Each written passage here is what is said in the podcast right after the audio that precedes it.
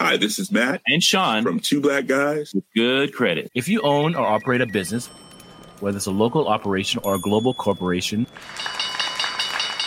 partnering with Bank of America could be your smartest move.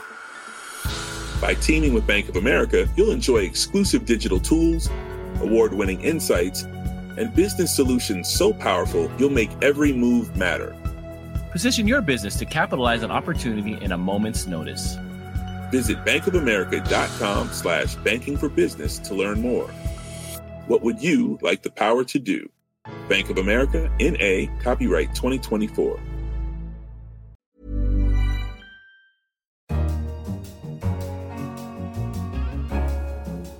Hello, I'm Tim Cross, the Economist science correspondent, and you're listening to Babbage, a weekly podcast on science and technology. The science section is slightly depleted this week as two of my colleagues have gone to America for the annual meeting of the American Association for the Advancement of Science, which this year is taking place in Austin, in Texas. Joining me on the phone to talk about a few of the interesting things at the AAAS is the Economist science editor, Geoffrey Carr. So, you've been at the AAAS, but for the benefit of listeners who haven't had the pleasure, what, what is it and why is it so fun to go to? Well, it's, it's an interesting organisation. It uh, started in the mid 19th century when uh, there was a lot less science around, and so all the American scientists got together and formed what was a national association. And, and since then, of course, the subject's become much, much bigger, and specialists have gone and formed their uh, their own particular associations. But the AAAS carries on, and it carries on as a, a in particular as an annual general science meeting, which moves from one North American city to another and is always held, held in February. And it's a place where scientists come to uh, show off their wares, and also a lot of journalists from around the world come to listen to what they're saying.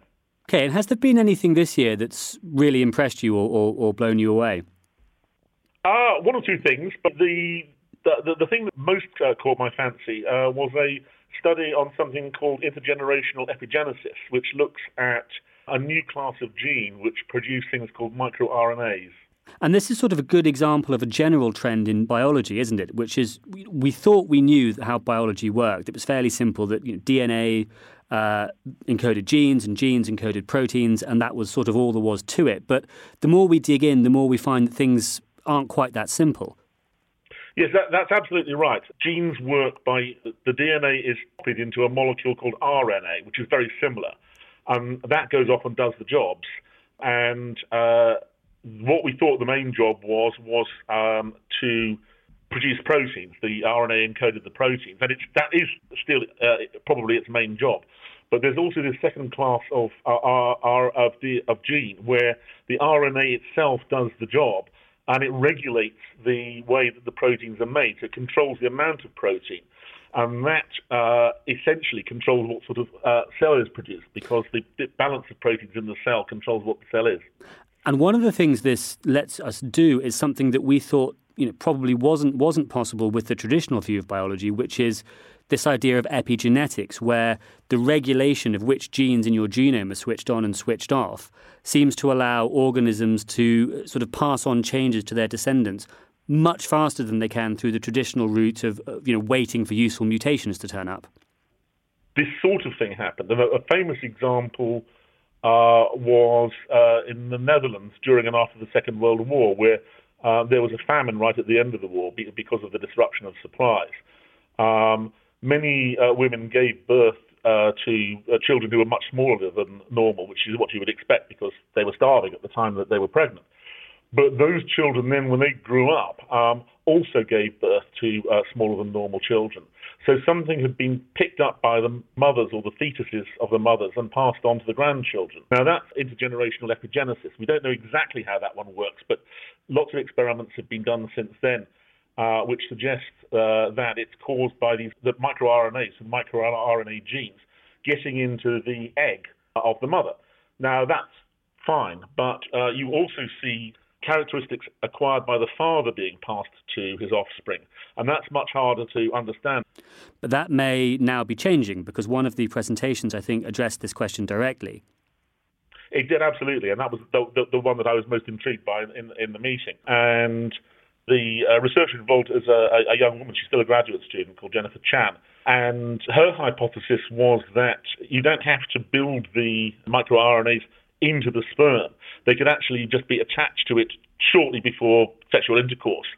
And then when they arrive at the egg in the, the female's womb, the, they get into the egg, they fertilize it, and they take the RNAs with them so that the, the RNAs get into the egg as well. And to discuss Ms. Chan's research in a bit more detail, we have her research supervisor, Dr. Tracy Bale, who's a professor of pharmacology at the University of Maryland School of Medicine. She joined us on the line. And we understand the mechanisms of this to some extent, I think. Is that right? But what your, your um, one of your students, Jennifer Chan, her work was about filling in some blanks uh, in part of the process that we don't yet understand. So Jennifer Chan's thesis has really taken on or continued a project in the lab looking at the paternal uh, exposure across the lifespan to changes in the environment and how those experiences can alter these epigenetic marks in the male germ cell, which is a very novel way of thinking about intergenerational transmission. So far, she's done her work in mice, but I understand that you're starting to look at uh, humans specifically as well. For obvious reasons, uh, we can't do manipulations in humans. Mm. In order to understand the mechanisms, meaning how is it that, and when during the, the course of uh, a male's lifespan, can stress in the environment influence his germ cells? So we utilize rodents, in this case mice largely, because we are able to manipulate the genome of mice. Therefore, anything that we discover in terms of, oh, we think this gene might be important in this process, we can then do what's called transgenics. We can manipulate those specific genes and ask, are they really involved in this process?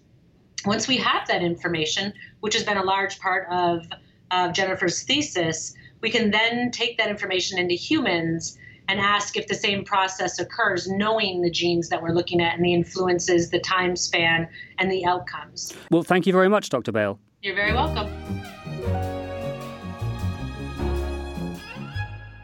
Next, there are millions of asteroids, hunks of rocks and minerals, sometimes hundreds of kilometres across and sometimes not much bigger than a boulder, in our solar system. But until fairly recently, scientists were less interested in them and more interested in the big things like planets.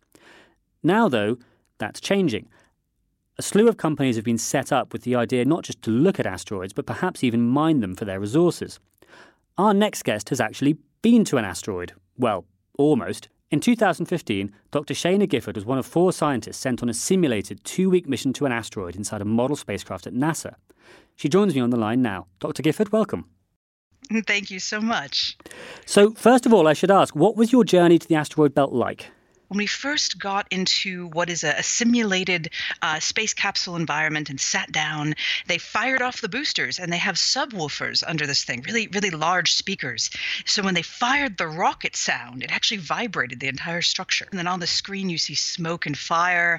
And then, you know, after a while, the, the vibration sort of reaches its maximum and you go shooting off into space and you see the Earth recede. The entire capsule view out your window, quote unquote, which is a screen, tips and you see the curvature of the Earth. You see the edge of the atmosphere meeting space. You uh, right yourself and you head towards the moon for a gravity assist. And you whip around the backside of the moon, which is the best view of the backside of the moon I've ever gotten.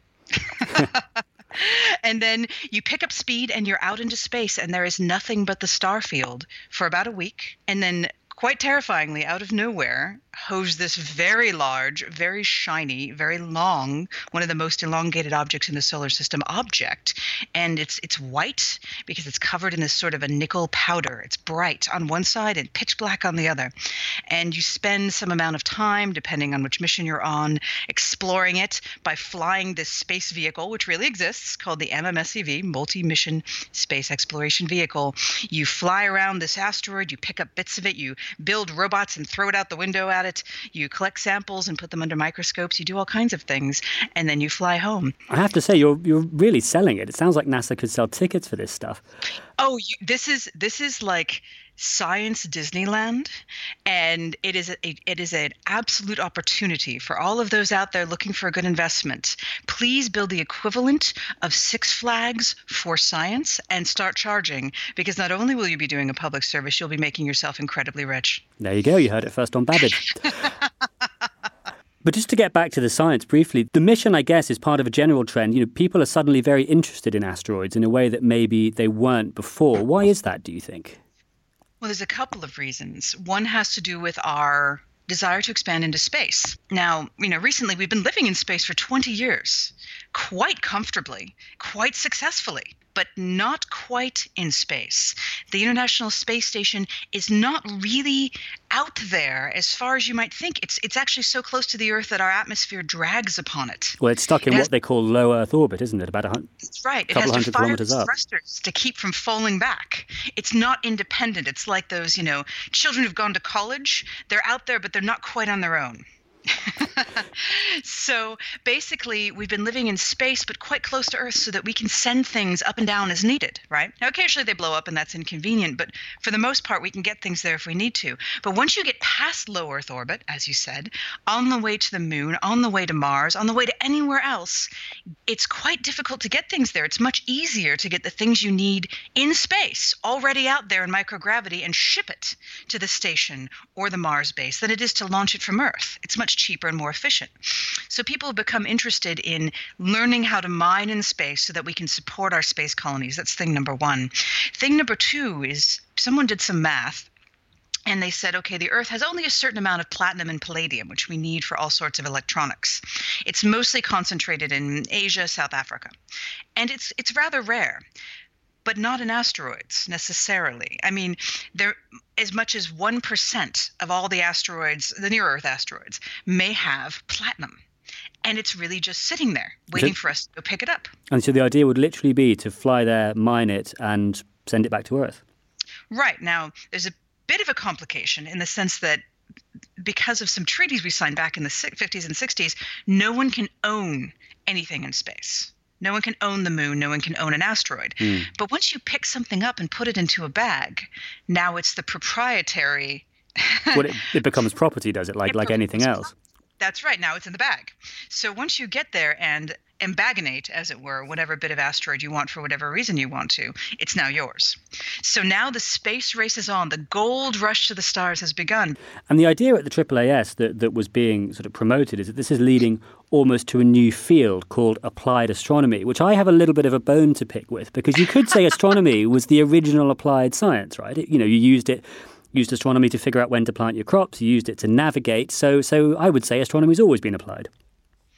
I would say that astronomers were some of the most valuable members of society back before we had the watch, back before we had GPS, and uh, and then we weren't. And then suddenly there was instruments. You know, the scientific revolution really killed a number of mm. jobs, including applied astronomy. So you're right, historically, but the age is coming, a new dawn of a revival, a rebirth of when astronomers were essential in order to get where we're going, because once again, the voyages are going into the unknown. So, the idea as astronomers would be to this new uh, sort of gold rush what geologists were to the original gold rush. If you want to mine asteroids, you need astronomers to tell you which asteroids to mine and, and how? That's about correct, to cut down your prospecting costs, as it were. Okay, and how close do you think we are to this actually becoming a reality? Because people have been talking about this. You know, it, it, dates back to the science fiction I read when I was young, certainly, and it's been talked about for a while. Do you think it might actually start happening soon? It could happen at any time, especially because we're starting to open larger and larger telescopes. And those telescopes will take up the bulk of the really difficult science, leaving qu- smaller, quote unquote, uh, telescopes available for businesses to purchase time on and to hire astronomers to go work at to find the asteroids, tell them which ones have platinum and palladium, and help them figure out how to get there. Well, Dr. Gifford, thank you very much. You're very welcome. Thank you so much.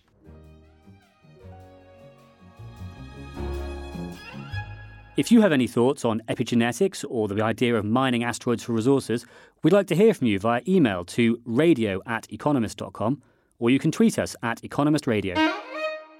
Finally, how to grow a human organ. Demand for donated organs far exceeds supply, and for many, many years, scientists have wondered whether it might be possible to get around this problem by growing human organs inside other sorts of animals. That was one of the topics discussed at the AAAS, and down the line is the Economist science correspondent, Hal Hodson, to tell us more about it. Hi, Hal. Hi, Tim. So, why is this technology needed? I mean, it sounds in a way like, like quite a big faff, right, to try and grow human organs in, in things that aren't humans. It is a faff, and to, it's a faff to the extent that they haven't mastered it yet. But the reason it's important is that there are not enough organs to go around. humans, when they die, don't tend to die in a way that preserves their organs Uh, at sufficient levels of quality for them to be transplanted into other people. There's currently somewhere in the region of 75,000 people in America waiting for an organ. And often they wait for several years, and 20 of those people die on average every day while they're waiting. So the idea behind this technology is to try and solve that death bottleneck. In a sense, this is a sort of unintended consequence of a good thing, isn't it? Because one problem, I think, is the world is, is getting safer. So there are fewer road traffic deaths, there are fewer industrial accidents, fewer people are dying young, essentially, which is what you want for, for organ donors. Yeah, that's true. So how exactly does this process work, or how will it work once once they've mastered it? Well, it'll work the same way that it works now, just with some tweaks to make the whole thing, you know, work clinically. But the basic idea is that you start out with a fertilized egg, an embryo of an animal that has roughly similar size to a human, a sheep or a pig, and you take that egg and you use a biological tool called CRISPR to genetically engineer it. And you snip out the gene that controls for the development of the organ that you are interested in. So if you want to use this sheep or pig to grow a pancreas, you sniff out PDX1, which is the gene which controls pancreatic development in that animal. And what this means is that if you then let that embryo run on, it will grow up without a pancreas of its own. Once you've got that embryo with this base in its development for something else to come in, you then take human stem cells and inject them into the embryo. The idea being that those stem cells will grow into the organ that you want, but instead of sheep or pig cells, that organ will now be made of human cells, and crucially, human cells that are genetically identical to the person that you want to transfer the organ into because you take the stem cells from the patient who wants the organ.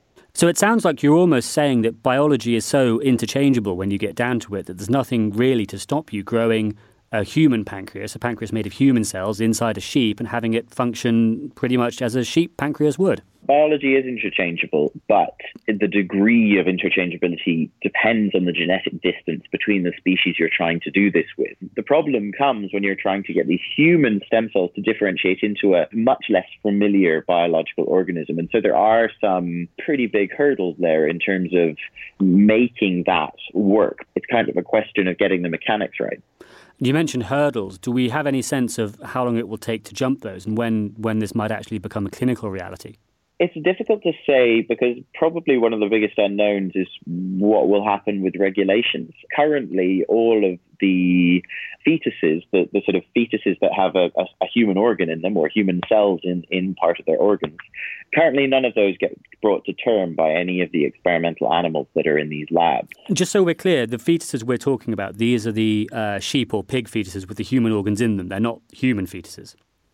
Yeah, that, that's right, exactly. And uh, currently, the sort of guidelines, they're not actually legal regulations, but the guidelines from the National Institute of Health in America says that those animal pregnancies should not be allowed to come to term. This is because of ethical concerns around things like if you put these human stem cells into these animals and they actually develop into living beings, that they might be human in some other way. And there again, we're into this odd line between the biology of different animals and what makes a human a human and a sheep a sheep. Sounds like there's plenty to keep the uh, ethical review boards in business. Thanks very much, Hal. Thanks, Tim. And that's all for this edition of Babbage. Don't forget to pick up this week's copy of The Economist, or you can find us online at economist.com. In London, this is The Economist.